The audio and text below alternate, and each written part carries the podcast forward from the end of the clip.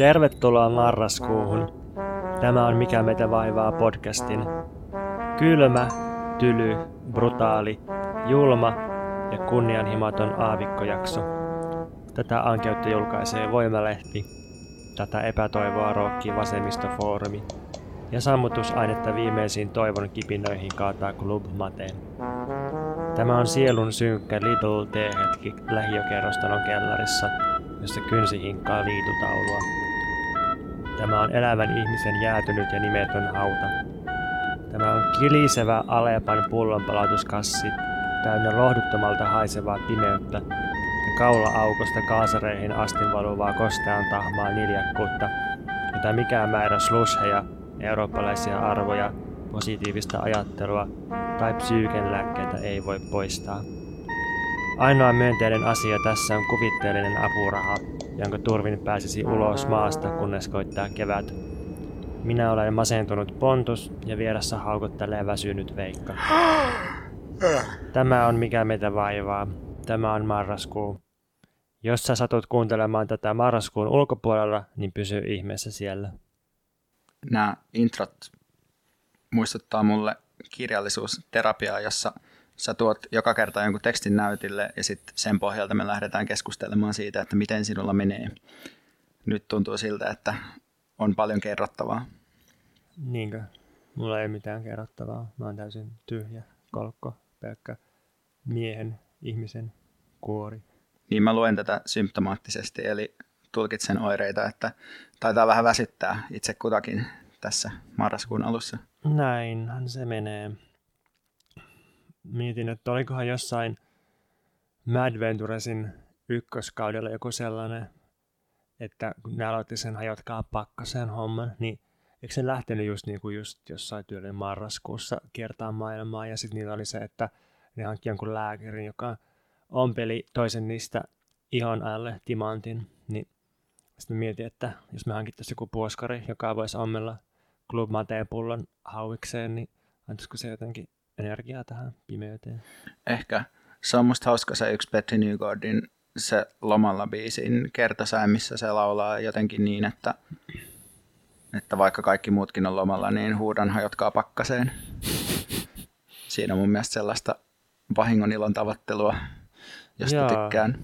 Petri Nygård on jännästi mukautunut aikaansa aina. Nythän oli Hesarin kuukausiliitteessä haastattelu, jossa se kertoi siitä, että miten se aina romahtii keikalta tullessaan takahuoneessa hysteeriseen itkuun. Eli näinä tunteellisina maskuliinisuuden purkamisen aikoina, niin se paljastaa itsestään tällaisen emotionaalisen ja hauraan puolen. Niin kai, Petrikin elää ajassaan omalla tavallaan. Okei, okay, mikä sua Veikka vaivaa? Mua vaivaa Fatserin uusi kampanja, joka kulkee hashtag-nimellä Pieni pala rakkautta. Oletko törmännyt Twitterissä mahdollisesti tällaisen hashtagiin?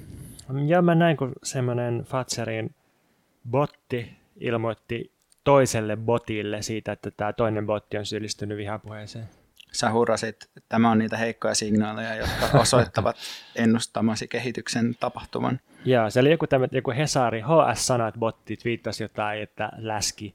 Ja sitten tämä Fatserin botti tuli silleen, että pieni pala rakkautta hashtag.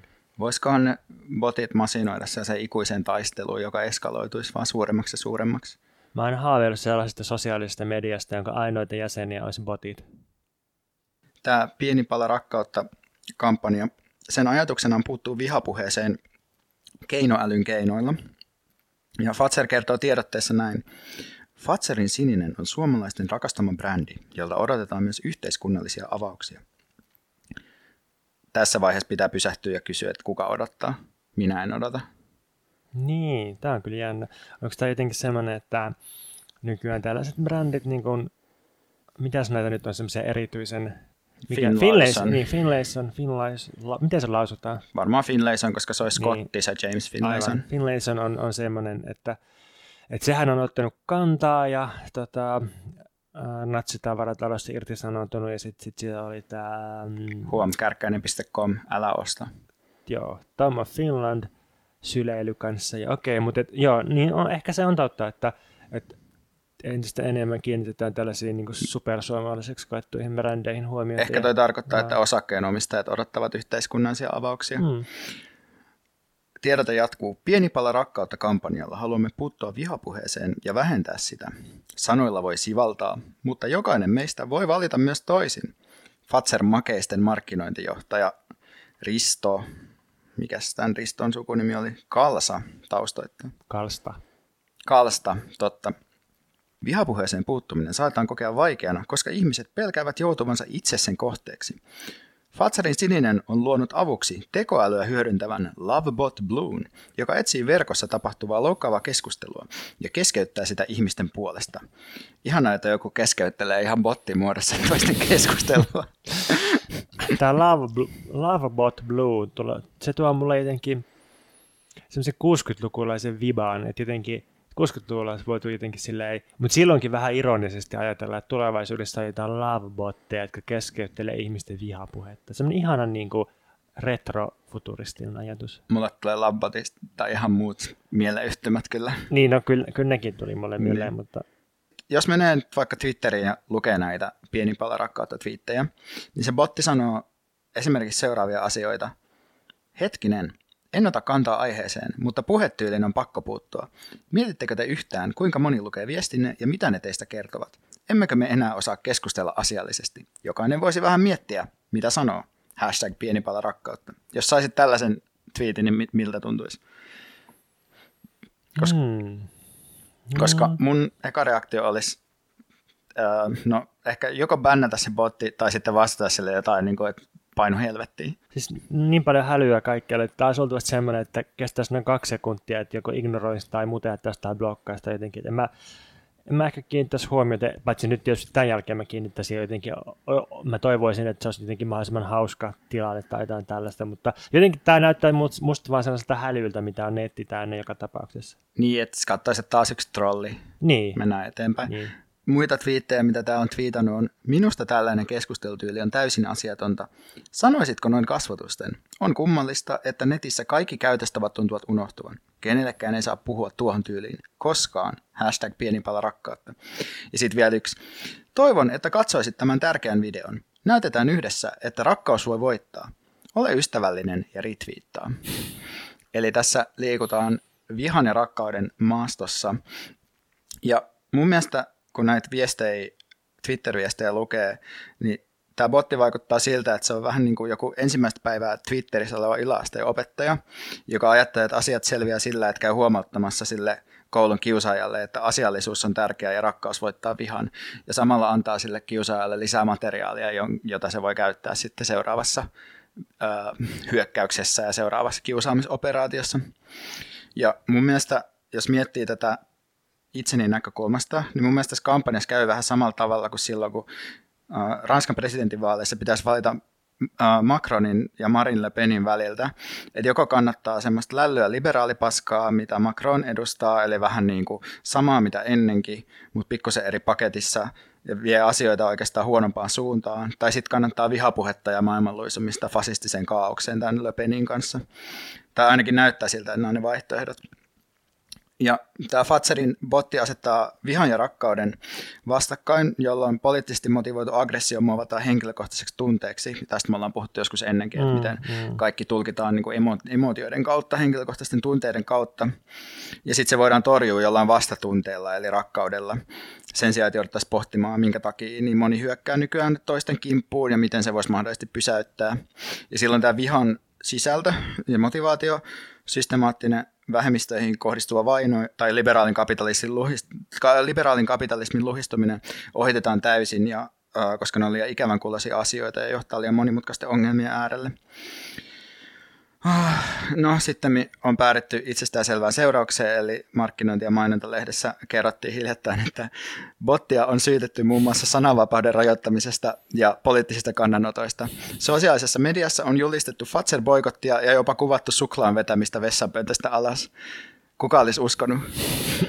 niin, no eikö tämä just semmoinen, että, että tavallaan tästä ei pitäisi sanoa mitään, koska – ainoa, joka tässä voi voittaa, niin on Fatserin brändiarvo, joka kasvaa koko ajan, vaikka tähän yrittäisi kuinka kriittisesti tai ironisesti suhtautua. Ja just tämä, että, että Fatserin mainostoimisto on miettinyt, että on tämmöinen ilmiö kuin vihapuhe ja erityisesti se on somessa, ja sitten, että miten me voitaisiin valjastaa tämä vihapuheen saama hirveä huomioarvo niin kuin omaan liiketoimintaamme. Ja sitten on keksinyt tällaisen botin, joka on silleen nerokas, että, että vihaajat vihaa ja antaa lisähuomiota sille, ja vihaajia vihaajat tykkää ja sitten antaa lisähuomiota sille. Ja jokainen voi tarttua tähän omalla tavallaan ja me voidaan tarttua tähän, ikään kuin meidän työnkuvaan kuuluu tälleen esittämällä siitä standardikritiikki meidän podcastissa ja sitten ainoa, jolle niin kuin tästä koituu jotain hyvää, niin on Fatserin tyypit. Minusta on tosi kyyninen tapa tarkastella tätä. Tai jotenkin, että, että se, että jotenkin yrittää kuvata sitä, että mistä jossain ilmiössä voi olla kyse, niin sitten se on vaan jotenkin sen brändiarvon kasvattamista. Niin, no tänään on marraskuu, niin se johtuu ehkä siitä, mutta, mutta, mutta niin kuin jotenkin välillä mulle tulee sellainen olla tällaisissa ilmiöissä, niin jotenkin se, että, niin kuin, että niihin on kirjoitettu niin kuin sisään se kriittinen suhtautumistapa. Tämä on jotenkin niin ilmeinen, että tämä, tämä niin kuin, botti niin kuin on rakennettu sitä varten, että tulee sen botin vihaaja, tulee sen botin halaaja, sitten tulee metatasolla tyyppi, joka sanoo, että hei, tämä botti on tosi lällyä, liberaalikamaa, ja jotenkin, jotenkin musta tuntuu, että mä en, mä en niin oikein voi sanoa mitään siitä, koska, koska sitten mä häviän, jos mä sanon sitä jotain. Saanko mä kysyä ihan tässä niin kuin tämän keskustelun ulkopuolella, että miksi sä sitten sanoit tästä mitään, jos ei sulla ole tästä mitään sanottavaa? Tämä oli semmoinen metatason, niin kuin, että mä yritän kuvata sitä hankaluutta, mitä tästä puhumiseen.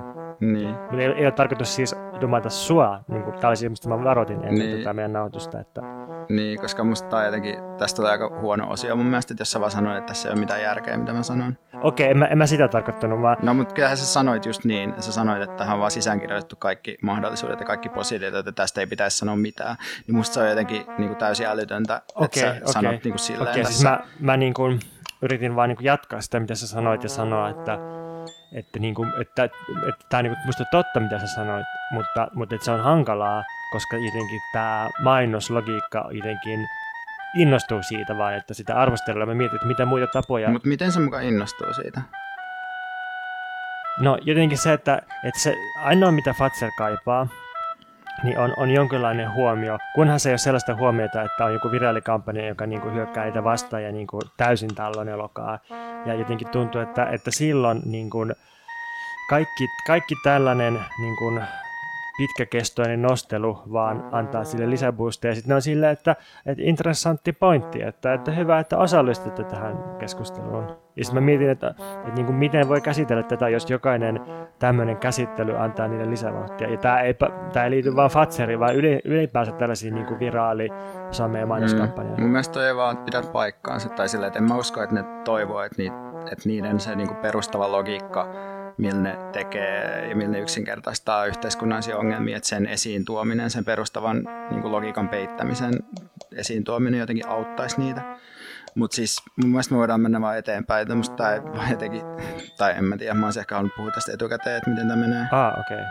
Koska, tai silleen, että en, niin kuin tuntuu jotenkin hankalalta, että jos mulla on joku sille lähtökohta, että sä vaan niin kuin, tavallaan jyräät sen yli. Okei, okay, ei ollut tarkoitus jyrätä sen yli. Mä siis jotenkin mietin tosiaan, että ihan siis omaltakin kannalta, että miten niin kuin, tai siis kun tämä ei ole ensimmäinen kerta, kun on käynyt jotenkin silleen, että Fatser tekee jotain, mikä niin kuin pinnallisesti näyttää silleen, että Fatser on hyvis, ja sitten joku kirjoittaa siitä jotenkin sellaisen kriittisen jutun, että viimeksi, mä muistan mikä kampanja, se oli joku tota, joku globaali etelä-juttu, ja sitten sit ylioppilaslehti kirjoitti semmoisen tosi kriittisen ja purevan pääkirjoituksen siitä, ja sitten tuntuu, että se vaan jotenkin toistuu, ja sitten mä mietin, että kun se toistuu, niin tavallaan se olisi aika outoa, jos ne ei ennakoisi joka kerta sitä, että, että hei, tästä tulee tällaista kritiikkiä. Sitten mietit tavallaan, että, niin kuin, että mitä muuta se kritiikki siinä tekee kuin jotenkin. Niin, mutta, eihän, mutta siis mun mielestä kun sä tavallaan otat tässä jotenkin oletukseksi, että mä yrittäisin keskustella niin kuin Fatserin kanssa tai yrittää vahingoittaa niiden kampanjaa. Mutta kun eihän me tehdä tätä podcastia niin kuin sen takia, että me haluttaisiin keskustella jonkun brändien kanssa, vaan sen takia, että me yritetään analysoida jotain yhteiskunnallisia ilmiöitä ja mistä niissä on kyse. Niin sitten se on musta jotenkin hassua, että, tätä, niin kuin, että se mitä tässä niin kuin, miten käy läpi jotain ilmiöä, niin ainoa niin kuin arvo, mikä sillä on, on se, että miten se niin kuin on suhteessa siihen kampanjaan. Okei, no mutta siis se oli ehkä askel eri suuntaan, mutta siis en, en tarkoittanut jyrätä sun, sun tota kritiikkiä sitä tai jotenkin mitätöidä. Niin, mutta sä mun mielestä käytännössä teit niin. Okei, okei, okei. No, olisi pitänyt ehkä toimia toisin sitten. Öö, miten me päästäisiin eteenpäin tästä? No, en mielestä vaan silleen, että mä leikkaan toi jotenkin ja sitten mä kysyn, että mikä sua vaivaa, koska ei tos ei, ei, tota keskustelua musta kannata jatkaa. Mut, niin kuin, haluatko käsitellä tätä asiaa noin niin kuin muuten jotenkin se dynami, dynamiikan Ää. kannalta tai jotenkin, koska en mä halua, että, että tota, tulee sellainen fiilis, että mä mitätöin jotain sun pointtia. Siis, koska, tai siis mu- musta on tosi harvinaista, että tulee sellainen, sellainen Mm. niin kuin, vaikutelma meidän välillä, niin jotenkin Jotenkin, Niin, niin, siis kun- kun... mä, en, mä en ehkä Mm. ajatellut olevani niin, niin kuin diipillä tai vakavalla tasolla tuossa. Tota, Mm. öö, mut Niin, niin en mä tiedä, kun siis tavallaan mun mielestä, uh, tai siis silleen, että ehkä tää on se, että koska sä et kuuntele niitä samoja niin satiirijuttuja, mitä mä kuuntelen, niitä Joo. ruotsalaisia satiirijuttuja, joissa tavallaan niin kuin, tosi usein käydään läpi jotain sellaisia niin kuin, uh, just näkyvillä olevia jotain kampanjoita tai tollasia, ja sitten niissä on niin kuin pointtina jotenkin yrittää niin kuin etsiä, että mikä se logiikka siinä taustalla ja sitten kuvata sitä jotenkin absurdiutta, mikä siitä seuraa, kun siinä on tosi ennakoitavat askeleet ja millä se menee niin kuin, tavallaan mitä siinä tapahtuu. Niin sitten tavallaan, Mm. että ehkä se on jotenkin, että sitten se ei yleensä tavallaan se dynamiikka mene silleen, että sit se toinen niin kuin sanoo, että, että, että tämä sun käsittelytapa jotenkin niin kuin, niin kuin vaan niin kuin tukee sitä tai jotain sellaista.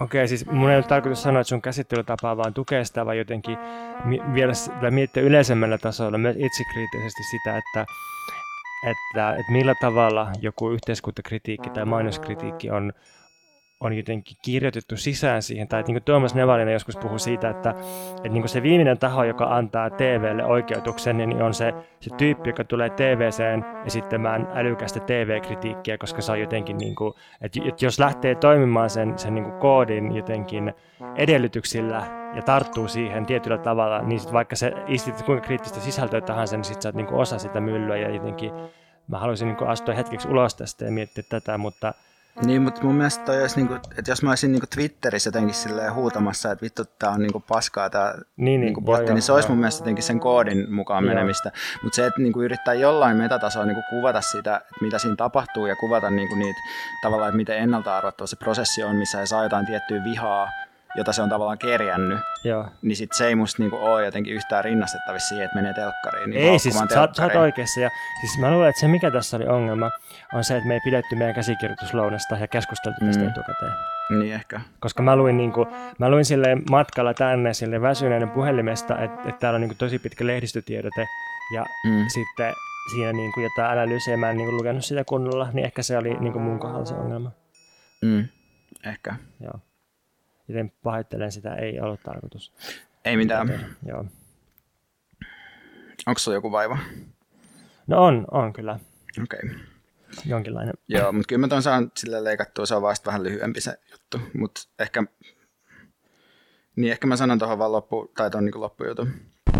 Et musta tuntuu, että tässä on kyseessä sellainen shakkipeli, jossa on pelkästään ennakoitavia siirtoja, jossa ensin joku, ka- tehdään joku kampanja, yritys ilmoittaa tarttuvansa johonkin ajankohtaiseen aiheeseen, sitten ne jo vähän ennakoi siinä lehdistötiedotteessa, että tähän varmaan tähän vihapuheeseen usein ei puututa sen takia, että pelätään, että se kohdistuu itseesi, jolloin ne tavallaan ennakoi, että siihen bottiin tullaan kohdistamaan tietty aggressio. Sitten kun se kohdistuu, niin sitten tulee jatkojuttu markkinointia ja mainintaa, missä ne sanoo, että yllättävän aggressiivinen reaktio, ja nyt on Fatseria vedetty jopa vessanpöntöstä alas Twitteristä, tai mä en tiedä kuka sen sanoo, Mm, mutta se on se, mm. mitä se markkinointi ja mainonta siitä sanoo. Niin sitten tässä niin kuin, tätä vierestä seuratessa ei just näe mitään sellaista, mitä olisi pystynyt ennakoimaan etukäteen, joka tietysti vihjaa, että ne on tiennyt koko ajan, mitä ne tekee jossain mielessä. Voisiko ajatella, että tämä kampanja ja tämän kampanjan botti muutti sitten myös ne ihmiset, jotka tähän tarttu, niin jollain tavalla boteiksi, koska oltiin niin kuin, niin kuin sä sanoit, että, että on vain niin ennakoitavia siirtoja, ja jos on vain ennakoitavia siirtoja, niin silloin ne ihmiset, jotka joko vihaa tätä bottia tai sitten puolustaa tätä bottia, niin nehän käyt- käyttäytyykö nekin vähän niin kuin botin tavoin sitten. Niin, ehkä, ehkä se on se ajatus, että osoitetaan Twitterin koko konemaisuus. Mä en tosin tiedä, onko kukaan puolustanut tuota bottia. Joo. Mä en ole ainakaan nähnyt hirveästi muuta kuin että jotain sellaisia muutama ironinen alt-right-twiitti ja sitten toi botti spleinaamassa ihmisille, miten pitäisi puhua eri paikoissa. Joo, totta. En mäkään botin puolustajia nähnyt, mutta on nähnyt sellaisia, joissa ilkutaan kaikille niille, jotka arvostelee sitä bottia tai tätä kampanjaa. Onko ne sun twiittejä? Tämän jälkeen on. Mikä sua vaivaa? No mua vaivaa, että mä ajattelin ensin lytätä Antti Nylenin häviökirjassa esiintyvän mun mielestä tosi romanttisen ja monella tavalla haitalliselta tuntuvan näkemyksen luovan työn tekemisestä. Antti Nylenin häviökirjassa siis kirjoitetaan jotenkin tälleen, että, että eihän kirjoittaminen ole mitään tahdonvarasta, vaan, vaan ainakin Nyleen kirjoittaa sen takia, että sillä, sitä riivaa sen demonit, jotka ajaa sitä kirjoittaa, ja etenkin tämä kuulosti minusta täysin naurettavalta ja pompöösiltä, mutta sitten sit mä jotenkin viime päivinä kokenut, että, että näin se tavallaan on, että, mä olen siis kirjoittanut tosi paljon tässä edellisen viiden päivän aikana, ja mä oon kirjoittanut vain sen takia, että yhtenä päivänä mä menin Rediin, siellä oli tosi tyhjää ja kolkkoa, ja sitten suuret mustat ikkunat vaan ammotti. Se sai semmoisen niin kuin, Mark, Mark Fisher kirjoitti yhtenä viimeisenä töinä sellaisen kirjan, jonka nimi oli The Weird and the Eerie. Tämä eerie on musta se, semmoinen hyvä käsite, joka kuvaa sitä tunnelmaa, joka Redin Robert Scoffin yläkerrassa oli. No kuitenkin mä menin sinne ja sitten yhtäkkiä mulla vaan tuli semmoinen olo, että, että nyt kirjoitetaan ja sitten mä oon vaan kirjoittanut melkein lakkaamatta viisi päivää silleen niin kuin laittanut täysin sivuun kaikki ne työt, mitä mun piti tehdä ja vaan kirjoittanut semmoista omaa, omaa juttua niin sanotusti. Ja sitten jotenkin tämä mun kokemus niin osoitti sen, että, että siinä on itse asiassa jotain, mistä sen yleen kirjoittaa, että eihän semmoinen ns. luova työ, niin ei, ei se nyt kuitenkaan ole sellaista ikään kuin virkamieskamaa, jota tehdään niin kuin pelkästään työajalla. Ja sitten mä mietin tätä, että, että mikä olisi niin kuin hyvä ja vähemmän myrkyllinen, vähemmän naurettava, vähemmän neromyyttinen tapa puhua tästä jostain riivauksesta tai innostuksesta, joka tulee. Tai, tai siis, tämä tunnetaan niin joka alueella, että, että tältä osin, ja sitten ää, muistan, että Hesarikin on uutisoinut tällaisia, että, että luovassa työssä innostuminen tai inspiraatio saattaa satakertaista ihmisen tuottavuuden. Ja sitten silti me ei oikein osata sanoa, että mitä tämä innostuminen tai riivaus tai inspiraatio oikein on. Ja sitten siitä on just tällaisia tulkintoja, että, niinku, että se on joku suojelusenkeli, joka antaa sen tai että se, se on niin kuin joku tämmöinen jumalallinen voima. Voidaan ajatella, että se on jotenkin joku kollektiivinen yhteisön voima. Voidaan ajatella, että se on jotain kemikaalien erityisiä tasoja aivoissa tai jotain tällaista. Mä olen vähän hukassa, että miten, millä tavalla tarttuu tähän niin innostumiseen ja riivautumisen kokemukseen. Niin, mulla ei kyllä ole mitään kokemusta myöskään inspiraatiosta niinkään, vaan mä saan aina tehtyä tekstejä aika nopeasti. Että mun mielestä toi, tai mun korvin okay. toi koko, koko kysymys siitä, että minkä takia tälle luovan tilan vaihtelulle ei ole mitään kuvausta, niin mm. mulle se liittyy siihen, että ei ole mitään luovaa tilaa. Toi on kiinnostavaa, tämä on minusta hyvä. Mä oon halunnut ajatella noin, niin usein mä oon ajatellutkin. Mutta sitten mitä kaunokirjallisemmasta kamasta on kyse, niin sitä vähemmän toi musta pätee. Tai siis just blogipostauksia, tietokirjoja ja kaikkea tuollaista voi kirjoittaa just tolleen, että et, et, et, niin kääntää hanan auki ja sitten sit vaan niin antaa sen valua, mutta jotenkin kaunokirjallisessa kamassa niin musta tuntuu, että helposti käy niin, että, että joko sit sieltä ei tule mitään tai sitten se on vain ihan hanurista verrattuna siihen, että sitten sit, sit kun on innostunut, niin sitten sit se niinku tulvii ja jotenkin ehkä mä tutkin mun luovaa prosessia, mä en uudestaan rediin ja selvitän tätä.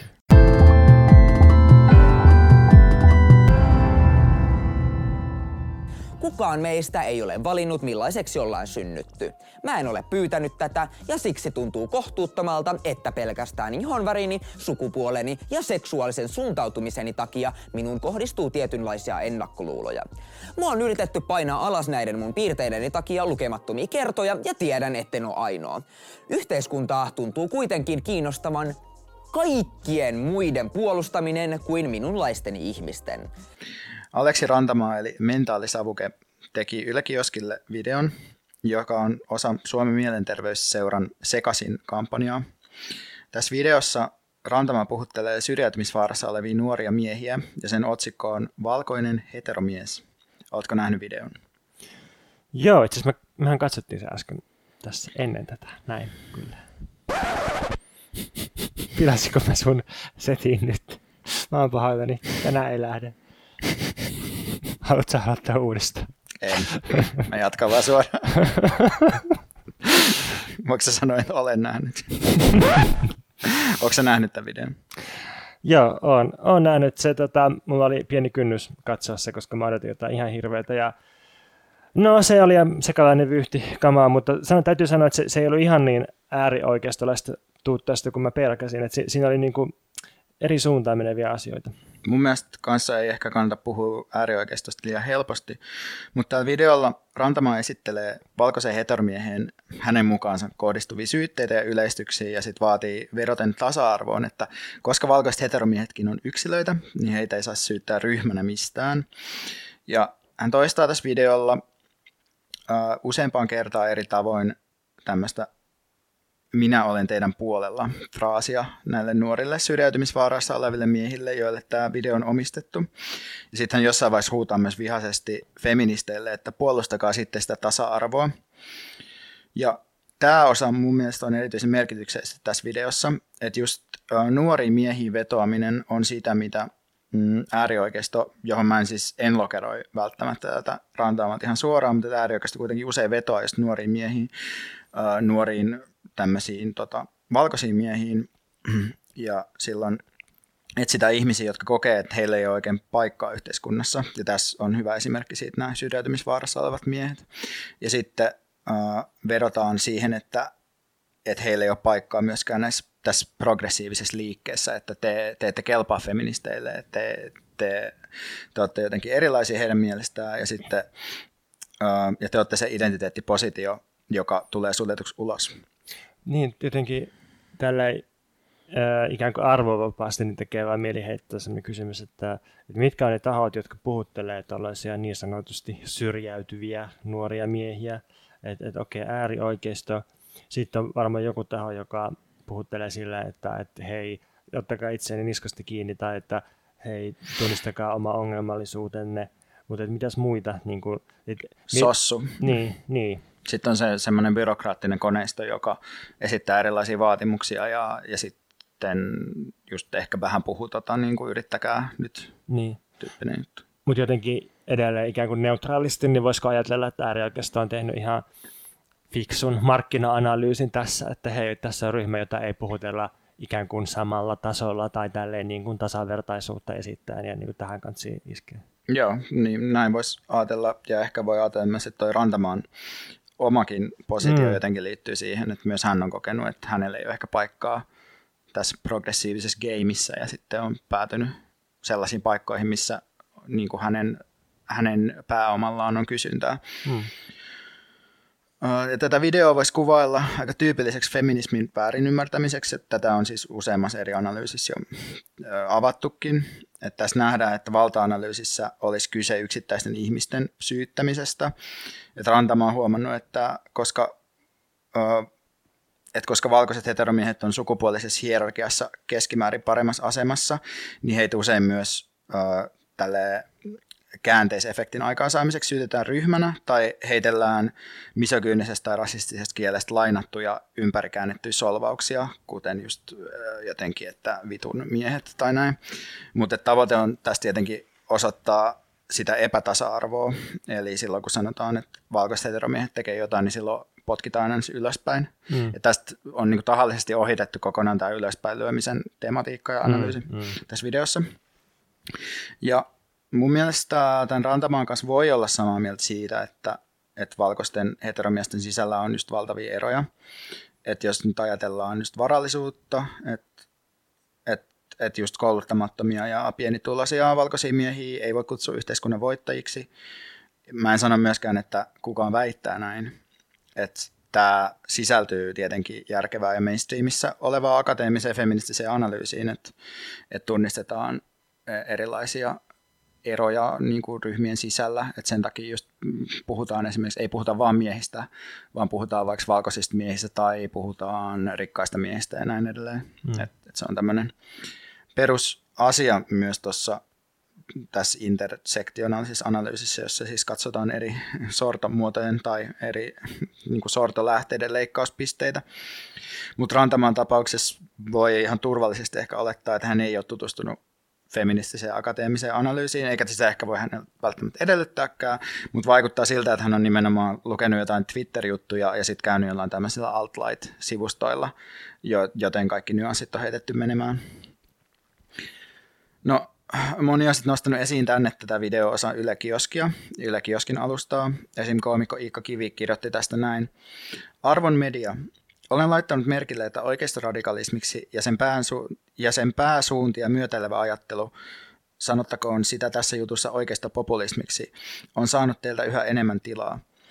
Ylen kriittisesti mediaa tarkastellut pressiklubi vaihdettiin Sannikka ja Ukkolaan, joka vaihtoi kriittisyyden oikeistopopulistien polarisoiviin näkökulmiin ja näin edelleen. Että tässä äh, Ikka Kivi siis käy vaan läpi sitä, että miten tällaisia äh, äärioikeistolaisiksi tai äärioikeistoa kosiskeleviksi luonnehdittavissa olevia tahoja on alkanut ilmestyä mainstream-mediaan enemmän. Ja mä oon itse myös käsitellyt esimerkiksi tätä Sannikka ja Ukkola-keissiä esimerkkinä tällaista siirtymästä.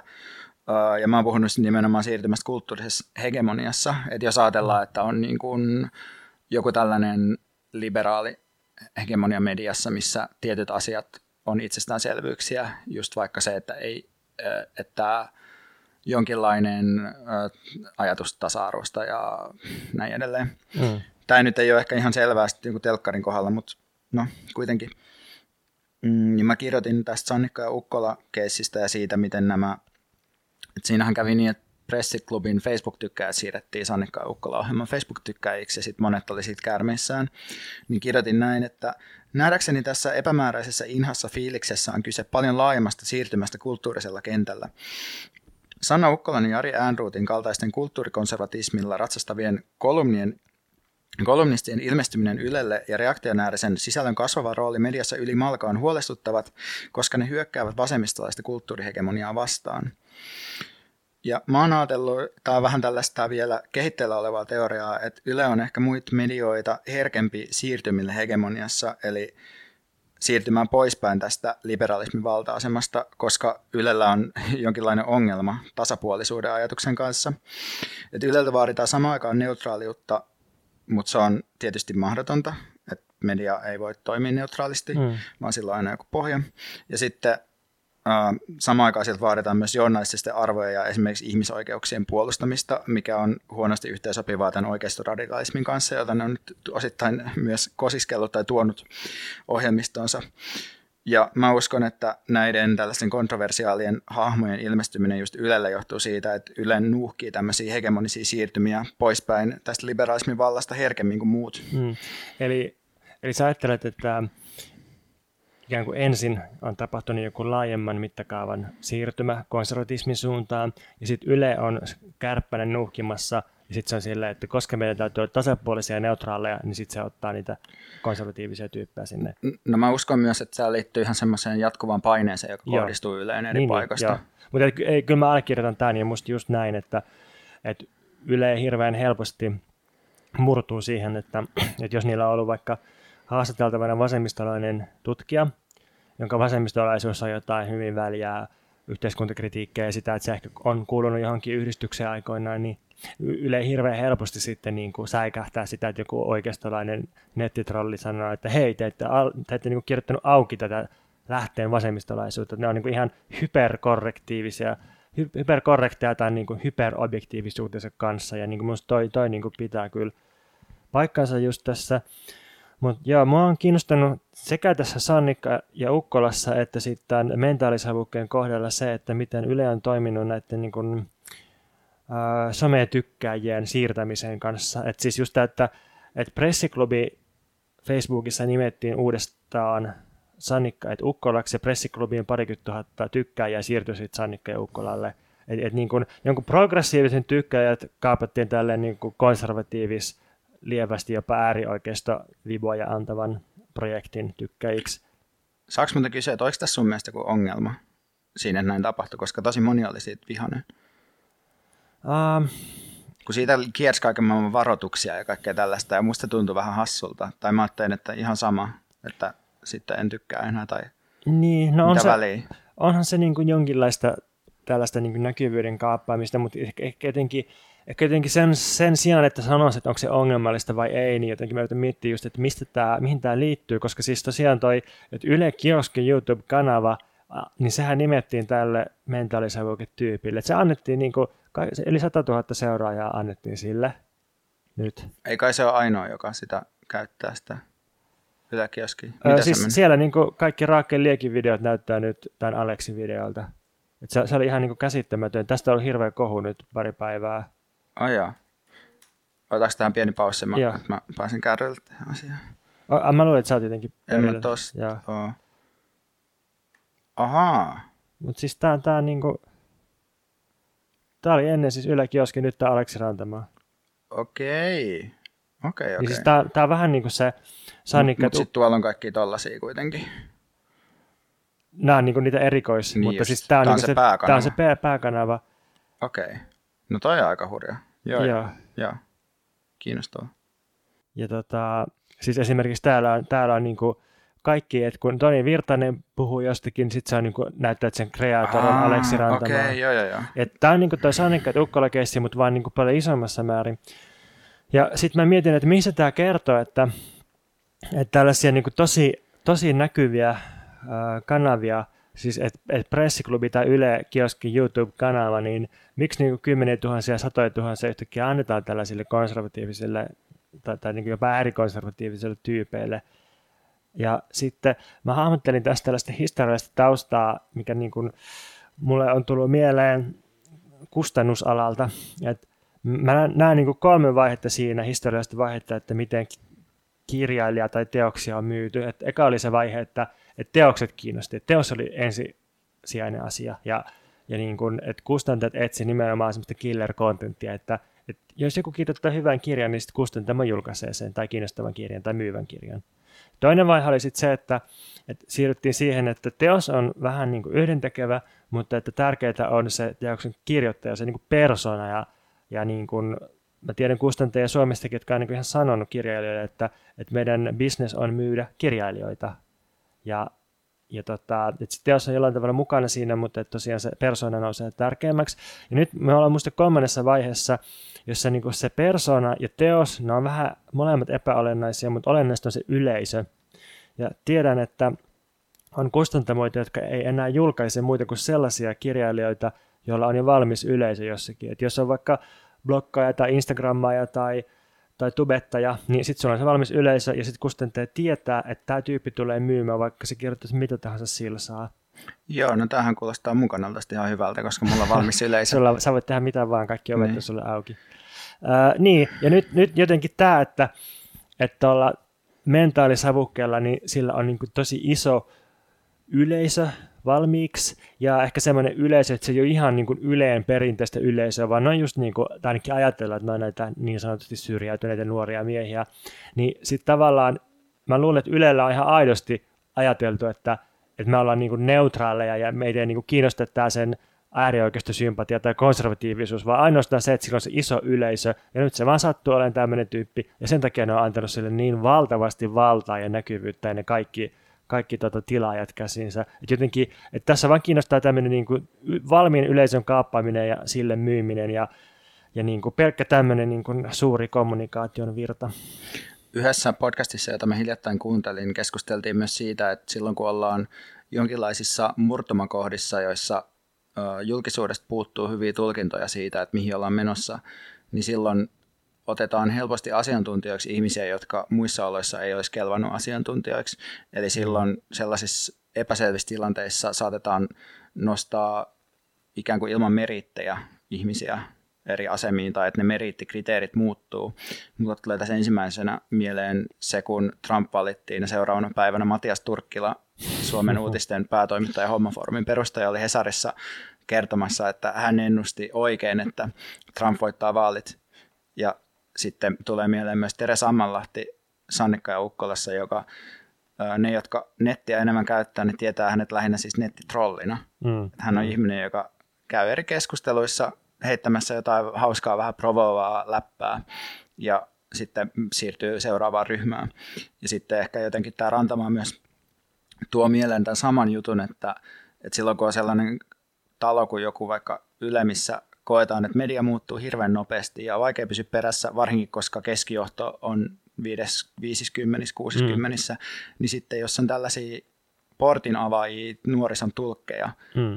että et sitten jos ei niistä ymmärretä mitään, niin sitten tavallaan voidaan ajatella myös, että ehkä noisen sen Trumpiin ja Huhtasaareen ja alt-laittiin liittyvät twiititkin on vaan jotain tällaista omituista kieltä, mitä me ei myöskään tajuta, että se koko paketti on niin kummallinen, että sit se otetaan vaan kokonaisuutena. Joo, joo, ja sitten ei ollutkaan kiinnostuneita siitä sisällöstä tai niin sanotusti teoksesta, et ei oikeasti katsota, että mitä joku Aleksi Rantamaa, mikä sen content on, että mitä se niinku puhuu. Et se, se on niinku ihan toissijasta. Ja sitten se tyyppikin on toissijainen, että ei niinku katsota, että mikä sen menneisyys on, mitä se twiittaa, mitä se niinku heittää feministiä Twitterissä. Et se on ihan niin kuin epäolennaista. Ja olennaista on vain ja ainoastaan se, että on iso yleisö ja jotkut numerot liikkuu jossakin YouTuben dashboardissa. Niin, mä tosin epäilen, että me tullaan näkemään lisää sekä rantamaita että purokuruja tässä epäselvässä tilanteessa. Että kyllä mä uskon, että säkin tietyllä tavalla hyödyt tästä interregnum-hegemonioiden välinen tilanne.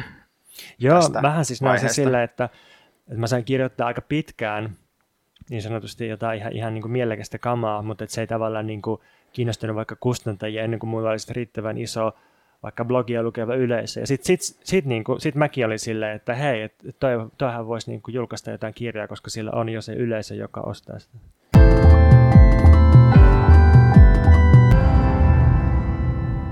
Valkoisten heteromiesten virheellisestä ja epäreilusta syyttelystä voidaan luontevasti mennä siihen, että mä oon aina vihannut miehiä. Ja tätä voisi purkaa analyyttisesti paloiksi ja sanoa, että oikeastaan mä vihaan patriarkaalista hierarkisuutta ja maskuliinisuutta ja niin edelleen. Mutta mun kokemus on kyllä ihan vaan, että mä vihaan miehiä. Ja että mä oon vihannut miehiä niin kauan kuin mä muistan. Ja ehkä just sen takia, että aika on niin pitkä, niin se kokemus on jossain määrin esikielellinen jopa se edeltää sitä, että mulla on sanoja sille, että mitä mä vihaan. Mä vihasin pillikädessä juoksevaa liikunnanopettajaa, joka vaati tekemään asioita, joita mä en osannut tehdä, ja antoi numeron sen perusteella, että mä osannut tehdä niitä asioita. Mä vihasin sitä, kun se opettaja kutsui kahta kajakkia samaan aikaan kantavaa Lauria pelimieheksi. Mä vihaan lihaksikkaita miehiä, mä vihaan miesporukoita, jotka viettää aikaa vaan keskenään, koska ne ei osaa puhua mistään. Mä vihaan äänekkäitä humalaisia miehiä, joiden takia kaikilla muilla on turvaton olo. Mä vihaan jokaista miestä vähän myös kun me kohdataan. Ja tämän takia mä en enää halunnut olla mies lukiossa ja yliopistossa. Sitä ennen mä en ollut ehkä pohtinut sitä niin paljon, että mikä mä oon. Mä tein pienen paluun miehuuteen myöhemmin, kun mä totesin, että pitää jotenkin ottaa omasta miesetuoikeudestaan vastuu. Uh, Mutta sitten nyt mä oon todennut, että tätä binääristä paskajärjestelmää ei tarvitse kunnioittaa osallistumalla siihen. Ei tarvi sanoa olevansa mies, vaikka ottaisikin mies etuoikeudesta vastuun. Joten mä oon alkanut taas ailehtia siitä poispäin, siitä miehuudesta. Mies tarkoittaa mulle suunnilleen syöpää, jotain, mistä pitää pysyä mahdollisimman kaukana ja jotain ilman maailmaa olisi parempi paikka. Pontus, mikä fiilis? Uhu, mitä kamaa. Tää, tää on tota aika, aika moista settiä, varsinkin kun me äsken just ää, puhuttiin mentaalisavukkeesta ja sen, sen niin kuin tästä miespuolustuksesta. Ja, Vihaan myös häntä. Selvä, hyvä spesifioida tämä. Ja sitten, sitten tämä, että usein feministit korostaa, että kaikki maskuliinisuus ei ole ongelma, not all men, vaan se on se toksinen maskuliinisuus. Ja nyt saatkin sillä, että eikö kaikki miehet vihaa niitä, kaikki oli ne toksisia tai ei. Pitää to- toki huomioida, että tässä ei ole nyt kyse mistään teoreettisesta argumentista tai ehkä yhteiskunnallisesta analyysistä, mm, vaan mm. vaan sellaisesta brutaalista peruskokemuksesta. Niin, niin ja jos tässä on kyse kokemuksesta jotenkin tosi paljon, niin silloin ei ehkä tarvitse käsitellä sellaisia refleksinomaisia vastaväitteitä, joita tähän sun settiin. Anna palavaa. No siis varmaan joku feministi voisi huomauttaa sillä, että kun sä sanoit, että, että sun ei tarvi kunnioittaa binääristä paskajärjestelmää osallistumalla tähän, niin sitten standardikritiikki siihen olisi, että, että jos sä vaan sanot, että sä et ole tästä lähtien mies, niin se niinku, tai muuttaako se, tai että hyödytkö sä silti siitä, että sut tunnistetaan mieheksi? Totta tai, kai hyödyn. No joo, anyway. Tämä nyt ei ehkä ole se, mistä mä haluan puhua, mutta mä, niin kuin, äh, tuli paljon niin kuin, semmoista, mihin mä voin samastua, ja paljon sellaista, mistä mulle nousee kysymyksiä. Ehkä ensimmäinen kysymys on, että et vihatko sä tosiaan kaikkia miehiä? Et vihatko sä myös ö, sun lapsuuden nörttimiehiä tai poikia, ujoja miehiä, tai sellaisia miehiä tai henkilöitä, jotka tunnistetaan miehiksi, mutta jotka on vaikka sukupuoleltaan tai seksuaalisuudelta jotenkin epävarmoja, että ne on ihan varmoja, ajatteleeko ne itseään miehinä? Vihaatko kaikkea näitä? Mm, mä vihaan jossain määrin kaikki näitä silloin, kun mulla on jotenkin sellaisia kohtaamisia, joissa mä tunnistan niitä miehiksi. Vähän samalla tavalla kuin vihaa itseäänkin silloin, kun tunnistaa itsessään miestä. Mm, mm. Et se on jotenkin sellainen pelko ehkä myös, tai ehkä ennen kaikkea jotenkin sellainen kiusaamisen laukaisema niin mm. traumapelkoreaktio, mm. joka aktivoituu aina silloin, jos kokee, että on niin kuin miesten läheisyydessä. Joo, mutta sitten ne, joo, mä samastun siis tohon, just tuohon pelkoreaktioon, ja, ja myös siihen, että se oli hirveän varhain tuommoinen kokemus, että, että mä inhosin kaikkia sellaisia miehisiä auktoriteettihahmoja, inhosin myös naisauktoriteetteja, mutta niiden kanssa oli helpompi diilata kuitenkin. Ja mä inhosin miehisiä tekemisen kenttiä niin urheilua. Mä, mä en siis koskaan voinut sietää mitään joukkourheilua, enkä vieläkään siedä, koska se on niin miehinen kenttä. Sä oot kertonut myös pallosuhteesta. Joo, se oli, se oli tosi voimakkaasti sukupuolittunut juttu, se pallojen pelko. Mä en pitänyt siitä, että, että kun mulla alkoi kasvaa karvat niin tosi, tosi varhain, silloin kun oli tulossa teini-ikää, niin mä jotenkin inhosin sitä, että minusta tuntuu, että semmoinen niin kuin, tosi vastenmielinen niin kuin miesjuttu tulee musta ulos. Niin, että semmoinen lievä dysforinen kokemus. Joo, ja sit, silloin se oli vain silleen, että kun mä puhuin siitä esimerkiksi mun isälle, niin sit se oli jotenkin silleen, että, että, että ei sun kannata ajaa niitä karvoja, tai jotenkin, jotenkin ei sitä ei selitetty, mutta tuli tosi vahva semmoinen, että, että miehet ei niin kuin, sheivaa itseään, varsinkaan niin kuin nuoret pojat jotenkin tälleen, ja sitten Joo, en, en pitänyt siitä ja, ja sitten sit jotenkin en, en myöskään samastunut semmoiseen mieskeskeiseen keskustelun tapaan, missä, missä niin on kehuskeltu seksillä tai, tai jotenkin äh, puhuttu silleen naisvihaamielisillä tavoilla. Ja sitten sit totta kai niin kun kasvomieheksi, niin sitten tiedostamatta myös toisti jotain, jotain miesjuttuja, jotka saattaa ehkä liittyä johonkin siihen, että jos on jotain taiteellisia esikuvia, niin omaksuu sellaisen itsensä korostamisen tavan tai, tai sitten joku tapa suhtautua tunnetyöhön tai vähätellä sitä tai, tai tällaista, että silleen niin kuin monimutkainen ja, ja ristiriitainen nuoruus tässä mielessä. Mutta kyllä mulla edelleen on, mä en, mä en ehkä, mulla ei ihan noin äärimmäisiä kokemuksia kuin sulla, mutta kyllä mulla on vähän mysteeri, että millainen on se kokemus, että joku kleimaa olevansa mies, että mikä on se myöntäinen kokemus? Miten joku voi olla silleen, että joo, että mä oon mies ja ei tässä mitään? Niin, musta tuntuu, että silloin kun näitä ole mies rohkeasti juttuja tarjotaan, niin siinä on usein kyse siitä, että jostain ylhäältä päin tuodaan jollekin marginalisoidulle miesryhmälle positiivista kokemusta itsestä, niin kuin esimerkiksi sankaritarinoita pojille kirjan tekemisessä tai tällaisessa miessakit toiminnassa ja tällaisessa, että voit olla mies muillakin tavoilla kuin näillä, jotka vahingoittaa mm. ja tällainen. Jolloin niin kuin, ehkä siinä on myös se oletus, että ei kannata lähteä purkamaan sitä sukupuoli-identiteettiä, vaan otetaan se jotenkin annettuna, että se on siellä ja meidän täytyy työstää siitä käsin sitä, että miten voi olla sellaisilla tavoilla, mitkä ei vahingoita itseä tai muita. Mm. Onko tässä niinku, jos tekee tosi kärjistetyn jaon, niin, niin kaksi vaihtoehtoa. Että reformistinen vaihtoehto on se, että, että lähdetään etsimään vähän parempia miehenä olemisen tapoja. Että... Tunnistetaan toksinen maskuliinisuus niin, ja kuljetaan ja, kohti hyvää maskuliinisuutta. Niin, puhdistetaan, juuritaan se myrkky sieltä pois. Ja si- sitten toinen tapa olisi taas se, että, että niin yritetään luopua sukupuolesta vähitellen kokonaan tai ainakin tehdä sitä vähemmän merkityksellinen, että yritetään purkaa sitä, vähintään sitä koko binaarisuutta mies-nais vastakkainasettelua, ja se, se on niin kuin se kumouksellinen vaihtoehto. Niin, että on niin kuin sukupuolidemarit ja sukupuolianarkistit. Niin, niin. Ehkä jotenkin niin, mutta mä en ehkä lähde, lähde tuomitsemaan ketään siitä, että miten ne suhtautuu siihen binääriseen sukupuolijärjestelmään. Mulle vaan tuntuu tärkeältä välillä myös purkaa siitä puhdasta vihaa, mikä itse kuitenkin on. Musta se tuntuu ihan tärkeältä kokemukselta sellainen, että, että se miehuus ja kaikki, mikä siihen liittyy, on vaan oksettavaa ja kauheata. Ja senkin voi niin kuin sanoa. Joo. Ei tarvitse jotenkin esittää, että se on mulle ok. Niin ja musta se voi olla niin kuin ihan vapauttavaa ja tuorettakin, että, että joku sanoo, että se ihan oikeasti vihaa miehiä. Että ei, ei niin kuin sellaista, että, että ei kaikki miehet tai että, että se on vain se tietty maskuliinisuuden juttu, vaan että, että niin kuin voi, voi niin kuin käsitellä sitä kokemusta tosiaan niin kuin pelkää. No use, useinhan viha liittyy pelkoon, just niin kuin säkin sanoit, että se liittyy kiusaamiseen ja traumoihin se, se niin kuin mies viha.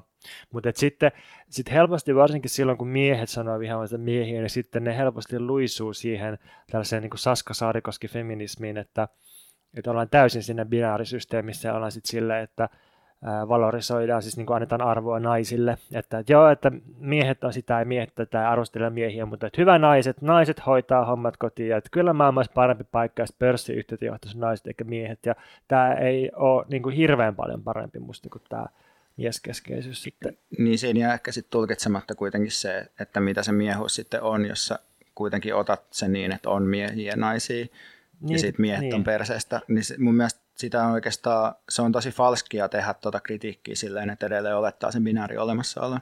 Niin, koska kaikki sukupuolet kärsii tästä sukupuolettamisen systeemistä. Niin, ja sitten siinä ei jää enää mitään kritiik- niin positioa sille kriitikolle itselleen. Se, Niin. Sitten se vähän niin kuin haamuna huutelee jostain ulkopuolelta. Niinpä, niinpä. Niin, kuka on se Saska, joka arvostelee miehiä ja kehuu naisia? Kaikki on Saskan vika. Niin on, todellakin. Tota, kuka sussa vihaa näitä miehiä? Onko se mies, joka vihaa miehiä vai joku muu? Mun mielestä on vaikea kysymys, jos kysyy ihmiseltä ylipäätään, että kuka sinussa puhuu. Mm. Siihen ei varmaan ole mitään kauhean yksinkertaista vastausta, mutta, mutta silloin kun mä käyn läpi sitä kokemusta, niin siinä ei ehkä ole puhujaa. Paitsi tietysti tässä tilanteessa tämä on tosi keinotekoinen tilanne, mutta mm. ne kokemukset ei ole sillä tasolla, että siinä olisi joku puhuja tai siinä olisi joku sellainen selkeä tunnistettava joku subjekti. Niin, mä mietin, että voiko sitä kokemusta sitten pysäyttää vähän niin kuin astua sitten kauemmas ja yrittää Ei, jotakin ei voi, analysoida. ei Selvä. Selvä. Täysin fenomenologinen. Kieltäydytään argumentoimasta, kieltäydytään analysoimasta, voidaan vain kuvailla sitä kokemusta. Ei vaan siis kyllä mun mielestä sen pystyy jäljittämään kaikkiin sellaisiin kokemuksiin, missä on jäänyt siinä, ö, ei ole pystynyt samastumaan siihen sukupuoleen, jota on tarjottu, ja on myös jäänyt siinä sukupuolisessa hierarkisessa järjestelmässä ulkopuolelle tai pohjalle, Mm. Ja on sen takia kokenut, että se, että, että se niin kuin vihaa sitä. Et mun mielestä se on sellainen niin kuin elämän läpi kulkeva kokemus myös. Ja se voi olla ihan hyvä politiikan lähtökohta. Joo, joo, joo. Mä jotenkin olen jäänyt miettimään sitä, että mä joskus teini-ikäisenä luin tällaisen musta tosi kiinnostavan tieteen filosofisen feministisen artikkelin, josta mä, mä en muista yhtään kuka sen on kirjoittanut. Mä luulen, että se on joku alan klassikko. Mutta siinä, siinä niinku, sen pointti oli, että et, et iso osa akateemisesta keskustelusta on niinku miehisen logiikan mukaista, että käydään sellaista sapeleiden kolistelua ja miehistä aggressiota, että et niinku hyökätään toisia tieteentekijöitä vastaan ja jotenkin tämmöinen niinku aggression, sodankäynnin, kilpailun, haastamisen ja kunnian logiikka. Ja sitten sit mä oon aina niinku miettinyt sitä, että jos mä, jos mä haluan haastaa jotakin miehiä, jotka on auktoriteettiasemassa, niin miten mä voin tehdä sen ilman menemättä mukaan, että mä haastan sen jotenkin tällaisella miehisellä tavalla. Kun helposti tulee semmoinen olo, että, että niin kuin nyt, nyt lähtee tykitykset, että nyt ammutaan Saska Saarikoski tosi aggressiivisesti alas, ja sitten miettii, että toisintaako siinä vaan tätä niin kuin miehisen toimintatavan logiikkaa, ja sitten mä mietin just tätä, että onko tämä mies vihakin miesten tekemänä, niin jotenkin sellaista sen niin kuin miehisen, että et, et nyt niin kuin miesten uusi tapa olla miehisen aggressiivinen onkin hyökätä toisia miehiä vastaan ja syyttää niitä niiden miehisyydestä. Meneekö liian metatasoille? Niin, en mä tiedä, kenestä sä puhut, kun sä sanot tonne. Puhut sä Saska Saarikoskesta edelleen vai kenestä? Vai ole tässä muut mieheksi tässä? No edelleen tämä kysymys, että kuka sussa, kuka sussa vihaa ja mitä, mikä on se vihaamisen tapa? Millaisia jotenkin maskuliinisesta toimintatavasta ulos menevi- meneviä vihaamisen tapoja on? Niin, mun mielestä se on myös ehkä outoa olettaa, että kaikki vihaa jotenkin maskuliinista. Tai onko Valeri Sol- Solanaskin vaan kanavoinut jotain miehiä, kun se on kirjoittanut sen Scam-manifeston? Tähän mä en uskalla sanoa mitään. Niin, mutta mun mielestä se on ehkä myös harhainen lähtökohta jotenkin Mm. mm. ajatella, että kaikki kamppailu ja kaikki sota ja kaikki sellainen on niin kuin maskuliinista, tai se on ehkä sellainen joku Mm. Jordan Peterson tapa Mm, mm, käsittää mm, mm, mm. maskuliinisuus. Joo, ehdottomasti siis samaa mieltä, samaa mieltä. Mutta no joo. Uh, jos jätetään toi, niin ehkä haluaisin kysyä vielä, että onko sulla minkäänlaisia myönteisiä mieskokemuksia koskaan? No just, että onko ne mieskokemuksia, koska kyllähän aika suuri osa mun kavereista identifioituu miehiksi. Mä oon jonkin osa elämästäni identifioitunut itsekin mieheksi. Ja mun tä- tästä, jotkut parhaista ystävistäni ovat miehiä. Että totta kai sillä tavalla, mutta en, en mä tiedä, miten niitä sitten, niinku, että et en mä yleensä niinku ehkä sukupuolita jotenkin hyviä kohtaamisia. Niin, mutta mietin, onko se ollut sellaista keissiä, että on ollut selkeästi sukupuolitettu juttu tai sua on sukupuolitettu, ja sitten se ei olekaan ollut täyttä paskaa, vaan siinä on ollut jotain hyvää myös. En mä ymmärrä tätä, sun pitää ehkä antaa joku esimerkki Okei, no omasta esimerkki, elämästäsi. esimerkki on se, että, ää, että jos mä oon niin kun pukeutunut valkoiseen paitaan ja puvun takkiin silleen niin selkeästi miehisiin vaatteisiin ja sitten mun puoliso on silleen tietyllä tavalla sanonut, että, että näyttääpäs komealta tai näyttääpäs miehekkäältä. Ja se on sanonut sen sillä tavalla, että, että, se, että siinä on ollut semmoinen joku tiedostava taso mukana, ehkä joku ilme, ja sitten se on ollut silleen, että, että mä niin otan sen silleen aitona kehuna tunnetasolla, eikä se ole joku semmoinen, niin kuin, että jos olisi jonkun toisen sanoma toisella tavalla, niin sitten se olisi jotain muuta, mutta että, niin kuin, että kyllä, kyllä mulla on tällaisia kokemuksia. On mullakin ehkä jotain sellaisia, että on saunannut joidenkin miesten kanssa ja sitten on, siinä on jotkut sellaiset tietyt niin kuin, tavat, miten puhutaan ja tollaista, että se on tuntunut ihan hyvältä. Mm, et en, enkä, ehkä tämä koko juttu, niin kuin, että se kuitenkin, mistä tämä lähti, oli sellainen kokemus, joka on jotenkin tosi raaka kokemus, joka on aina ollut olemassa, mutta et, et ei se, se ei ole jotenkin mun mikään sellainen teoria siitä, että mitä, mm, mitä, mm. mitä miehet on, mutta ehkä mä en kanssa osaa niin kuin sanoa, että että näekö me mitään erityistä syitä, miksi meidän pitäisi pitää kiinni jostain miehuudesta ja yrittää säilyttää sitä sen sijaan, että me jotenkin annettaisiin sen purkautua, mikä musta joo, nyt joo, jotenkin joo. tapahtuu. Joo, siis tästä, tästä mä sanoin, että en mä näe mitään syytä pitää kiinni, kiinni siitä, mutta että, että se on vähän niin kuin kapitalismi, että, että niin kauan kuin se on olemassa, niin me jotenkin joudutaan jollain tavalla diilaamaan sen kanssa. Ja oikeastaan on, ajatellut miettiä, tai on alkanut miettiä, että nyt tuossa mun esseekirjassa, kun on se avaruus, homo, luksus, kommunismi, niin, niin ensin mä ajattelin, että se homo viittaa just siihen, että sillä houkutellaan esiin se seksuaalisuuden normit ja sukupuolen normit ja päästään jotenkin puhumaan niistä, mutta nyt mä alkanut miettiä, että se, että se homo voisi tämän kirjan tasolla viitata oikeastaan siihen, että, että jollain tavalla se kirja on kuitenkin syntynyt myös rakkaudesta miehiin ja niin kuin siihen, että, että miten niin kuin itsensä kanssa hajoilevia ja hermoilevia ja niin kuin sellaisia miehet on, että niillä, monilla miehillä on just semmoinen, että, että ei saatana, tämä ei voi jatkoa tälleen, mutta sitten ne ei yhtään tiedä mitä tehdä, ja sitten ne vaan törmäilee seiniä ja hajoilee, jotenkin, niin kuin, kyllä mä koen sympatiaa tällaista kohtaa, ja jotenkin haluan siksi kirjoittaa niistä ja jotenkin, jotenkin käsitellä sitä kokemusta. Mulle se on ollut ehkä vapauttava paluu jonnekin sinne lukiolaisaikoihin sellainen, että ajattelee, että no eihän mun tarvii välttämättä olla mies, joka vihaa itseään. Että se on ollut, vaikka se ei välttämättä toiminnan tasolla näy niin paljon, mutta se, että ei, et luopuu siitä itsemäärittelystä, niin se on ollut itse asiassa aika vapauttava kokemus. Joo, mä, mä niin kun ymmärrän tuon, mutta mun kohdalla mä en oikein tiedä, mitä se tarkoittaa. Silloin kun mä olin lukiossa, niin se oli hyvin selvä, mitä se tarkoittaa, että pystyin eri tavalla pukeutumalla ja tietystä asioista kieltäytymällä, niin me pystyy olemaan hyvin niin ei-mies tai ei-normaali mies, mutta mutta sitten kolmekymppisenä, kun ei ole enää sellaista, että olisi joku liikuntatunti, jos se mies opettaa karjuu tai että olisi niin kuin edessä kutsunnat tai tämä olisi joku paikka, jossa ihmiset pukeutuvat yhdenmukaisesti joka päivä sukupuolitetusti, niin mä en oikein tiedä, että mikä on nyt se niin kuin tai niin kuin poispäin liikkumisen tapa sitten, paitsi just tämmöinen, tämmöinen niin kuin puhe podcastissa. Niin, mutta en mä tiedä, tarviiko sun jotenkin jättää sun irtisanomisilmoitusta välttämättä minnekään, koska mun mielestä se on enemmän niin, että just tämä itsensä, itseään purkavien miesten ilmiö mun mielestä liittyy siihen, että semmoista ihmistä, jotka oikeastaan inhoa maskuliinisuutta yli kaiken, mutta kokee myös sellaista painetta, niin ne pitää koko ajan tunnustaa sitä maskuliinisuuttaan. Mm, mm, mm. Niin kuin yrittää purkaa jotain sellaista, mistä niiden ei välttämättä tarvitsisi pitää kiinni. Mm. Että ne voi sen mies etuoikeutensa niin kuin ymmärtää ja tunnistaa ilman, että niiden tarvii hokea, että minä olen mies ja mm. vihaan sitä. Tämä kuulostaa hyvältä. Mä pidän tästä niin kuin, ää, myös niin kuin kaiken syyllistymisen taakse jättämisestä. kuin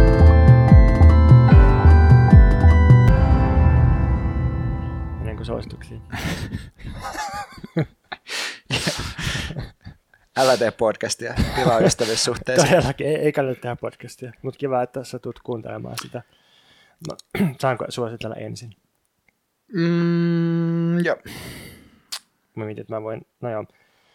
Öö, haluan lyhyesti suositella ensin kirjailija Anu Kaajaa, joka on kirjoittanut novellikokoelman muodon muutosilmoitus – vai muodon muuttoilmoitus, ehkä muodon muuttoilmoitus. Ja sitten aivan loistavan, todella hauskan kirjeromaania ja, ja jonkinlaista näytelmää sekoittavan romaanin nimeltä Leda.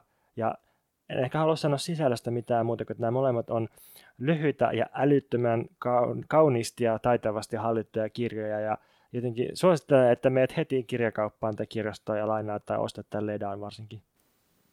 Mulle suosittelet. Kaikille, mutta miksei sullekin? En mä enää osta kirjoja, mä vaan no niin. luen niitä, mitä lähetään ilmaiseksi meille. Lähettäkää meille ilmaiseksi kirjoja. Saa myös lähettää Ledaan, koska mä en omista sitä, mutta haluaisin omistaa. Olisi pitänyt ostaa se kirjamessuilta.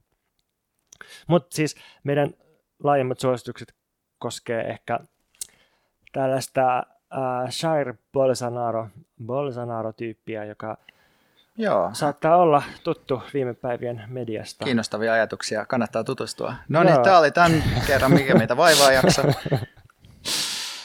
siis Brasiliassa demokratian ja abortin vastainen, rasistinen, naisia vihaava ja homofobinen tyyppi, entinen sotilas, noussut siis uudeksi presidentiksi, ja sitten on vertailtu, että tämä on nyt tämmöinen lattaleiden Trumpi, mutta ei ole kyse Trumpista, vaan kyse on ihan siis suorasta väkivallasta, rikollisuudesta ja avoimesta fasismista. Tämä Bolsonaro on siis ää, Brasilin diktatuuria puolustanut usein ja sanoi 50-luvulla, että, että jos tämä pääsee valtaan joskus, niin se muuten lakkauttaa parlamentin ja tekee vallankaappauksen. Kuulemma silloin, kun hän äänesti tämän Dilma Rousseffin vallasta pois sulkemisen puolesta, niin hän omisti tämän äänensä ihmisille, jotka ovat kiduttaneet Rousseffia. Okei, okay, wow. Tota mä en tiennyt, mutta tuntuu, että tällaisia tarinoita on loputtomasti. Ja sitten se haluaa tietysti tuhota, tai jotenkin tämmöinen niin akuankka pahis, että se haluaa tuhota Amazonin sademetsää ja, ja niin kuin, siis maatalousbisneksen tieltä ja ei todellakaan kiinnostunut mistään, mistään tota intiaanialueista tai, tai tota alkuperäisväestön oikeuksista. Ja sitten se suositus siis ää, mulla liittyy tähän tämmöiseen Al Jazeera lyhyen artikkeliin nimeltä Centrists paved the way for the far right in Brazil. Ja tämä artikkeli myös tosi selkeästi mulle taustatti tätä, että ää, miten tässä Brasilian kuvion taustalla oli semmoinen, että, että keskusta oikeisto pelasi vasemmistoa tai keskusta vasemmistoa vastaan ja, ja niin kuin nostatti vuosien ajan tällaista tämmöistä niin kuin hyökkäysmielialaa, että, että vasemmistolaiset on korruptoituneita ja sitten, sitten myös niin kuin nostettiin hyökkäyksiä kaikenlaisia niin kuin sukupuoli- ja seksuaalivähemmistöjä vastaan ja naisia vastaan ja, ja toimittajia mediaa vastaan ja nämä niin kuin keskusta oikeasti jotenkin ajatteli, että, että pelaamalla tällaisilla äärioikeistolaisilla teemoilla, niin ne pääsee valtaan ja saa vasemmiston pois vallasta. No nyt kävikin sitten niin, että, että jos, jos käydään käsiksi politiikkaan äärioikeistolaisilla teemoilla, niin voihan niillä ratsastaa, mutta se, joka niillä parhaiten ratsastaa, niin se on se ihan oikea äärioikeisto. Ja sitten tämä, tämä tota, niin Bolsonaro, niin sehän sitten, sitten niin ajoikin tämän keskusta oikeastaan ohi ja ihan, ihan niin aidolla rehdalla fasismilla sitten siellä. Ja nyt niin kuin tämä keskusta oikeastaan vähän niin kuin menetti sen peliä, niin, niin, niin kuin karkas käsistä tämä, tämä homma, mitä ne, millä ne ratsasti, ja, ja niin kuin niitä ratsu itse asiassa nousi hallitsemaan niitäkin. Mutta toistaiseksi on uutisoitu, että finanssimarkkinat on tykännyt tästä Bolsonaron fasismista ja kurssit on nousussa. Joo, ja siis Hesari, niin kuin aina, niin tulkitsee aivan päin helvettiä, että mistä on kysymys. Niin loi tällainen otsikko, että kansallismieliset populistit valtasivat Amerikan mantereen. Kyse ei ole oikeistolaisesta, vaan valtaeliitin vastaisesta aallosta. Niin mun mielestä tässä otsikossa on jo hyvin tiivistyy, että miten huonosti ymmärretään, että mistä on kyse. Koska totta kai niin kuin populismissa on aina kyse valtaeliittiä vastaan suuntautuvasta retoriikasta, hmm. mutta äh, Bolsonaro ja Trump, molemmat on erittäin hyvää pataa bisneseliittien kanssa. Ja molempien politiikka hyödyttää, ainakin koetaan näin, että se hyödyttää jotain sellaista tiettyä yläprosenttia tai promille niin kuin liikemiestä. Joo, semmoinen karme juttu vielä, että kun äh, oli nämä pressan vaalien ekat kierrokset, niin, niin, niin siis jossa Bolsonaro sai 46 prosenttia äänistä, eli kolmannes kaikista äänestäjistä äänesti Bolsonaroa. Niin, niin, niin tota, tämä tää niin jytky, minkä se sai, niin se, se niin johti välittömästi vihaa hyökkäyksiä tai väkivaltaa. Ja, ja siis, siis niin heti välittömästi niin ilmoitettiin ainakin 70 hyökkäystä vähemmistöjä ja naisia ja, ja tota, tällaisia niin antirasistisia aktivisteja vastaan. Et siis niin ihan sen Bolsonaron kannattajat hyökkäsi hyökkäsi kaduilla ja muualla tällaisia hahmoja vastaan. Että se jotenkin tosi, tosi selkeästi kytkeytynyt tällaiseen väkivaltaan. Ja siis vielä niitä suosituksia, niin Poliittinen talouspodcast on tehnyt kaksi jaksoa tästä. Käyttänyt eri asiantuntijoita, en ole itse asiassa kuunnellut näitä jaksoja vielä, mutta että se on se, mihin mä suuntaan seuraavaksi. No mun suositukset menee tosi samoilla linjoilla, että mä sanon nämä Brasilia-suositukset ekana. Eli tota, uh, tuossa Jacobin-lehden julkaisemassa The Dig-podcastissa, joka on siis muutenkin erittäin suositeltava hyvä podcast. Ainoa, mikä siinä on musta miinus paljon, se, että se Daniel Denvirin puhetyyli on musta vähän ärsyttävä ja vähän kuivan akateeminen. Mutta siinä on todella hyvä jakso Brasiliasta, jossa haastetaan tämmöistä Alfredo Saad Filoa, joka on poliittisen taloustieteen professori uh, SOS University of, SOAS University of Londonissa, joka siis käy läpi nimenomaan tätä samaa asiaa, mistä Pontus puhuu, eli tästä, että miten oikeisto ajoi Brasiliassa eka keskustavasemmiston kumoon ja sitten sen jälkeen tajuskin, että nyt fasismi kiitää meidän ohi ja mekään ei pärjätä.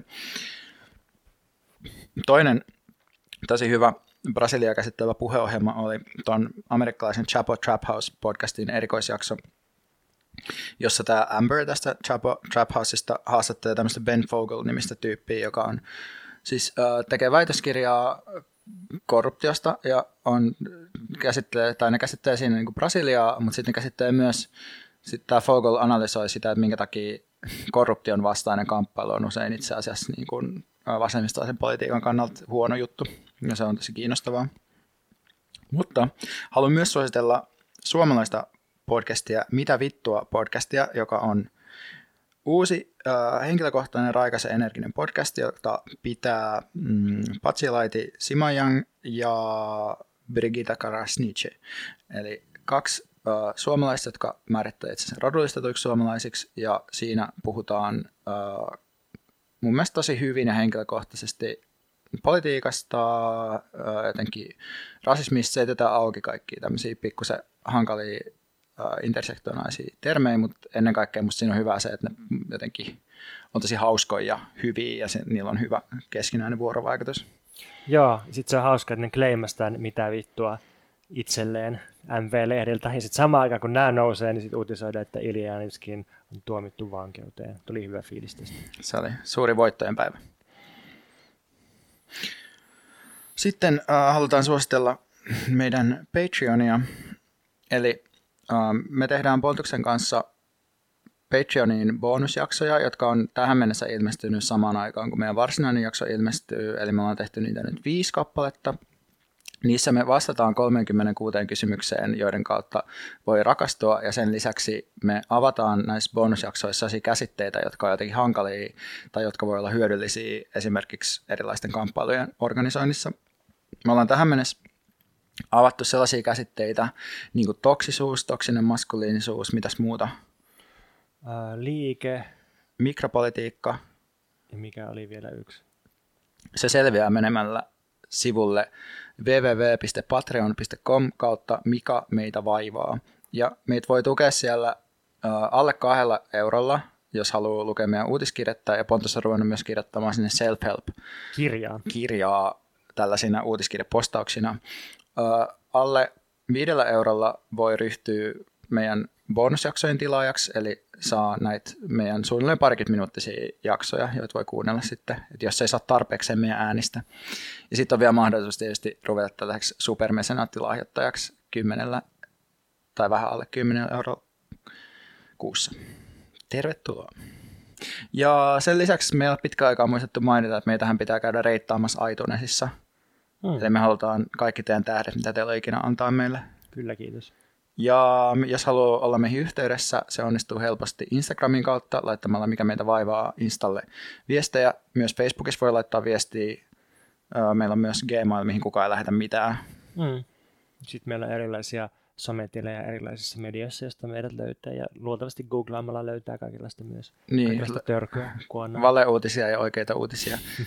Joo, ja kiitos kaikista musasuosituksista. Meidän pitää jossain vaiheessa pureskella niitä varmaan tässä ohjelmassakin. Ja kaikista muista palautteista. Ollaan saatu nyt pari jaksoa ajan tosi hyvin palautetta. Erityisesti tuosta valmentajan ekstrasta tykättiin.